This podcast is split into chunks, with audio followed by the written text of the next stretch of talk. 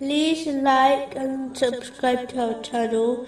Leave your questions and feedback in the comments section. Enjoy the video. Continuing from the last podcast, which was discussing some of the wisdoms behind tests and difficulties indicated in chapter 76, verse 2. Indeed, we created man from a sperm drop mixture, that we may try him.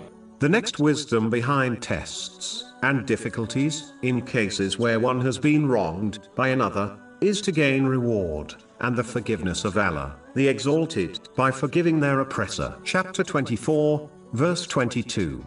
and let them pardon and overlook. Would you not like that Allah should forgive you? The next wisdom behind tests and difficulties is for a Muslim to obtain the love of Allah, the Exalted. Chapter 3, verse 146. And Allah loves the steadfast. According to the narration found in Sahih Bukhari, number 6502, when Allah, the Exalted, loves a Muslim, He empowers every organ of their body to only obey Him. This Muslim very rarely commits sins. The next wisdom behind tests and difficulties is that for those who possess true knowledge, it leads to much happiness. This is because they are aware of the great blessings which result from being patient during difficulties. For example, a narration found in Jami R. Tirmizi, number 2402, advises that on Judgment Day, when the people who did not face great tests in the world observe the reward given to those who patiently endured tests, they will wish they faced such difficulties during their lives on earth, such as having their skins cut off with scissors.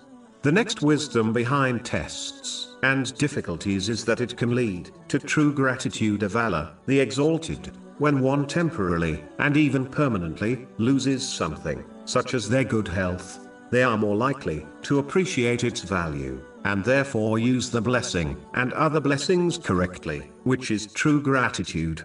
Chapter 14, verse 7.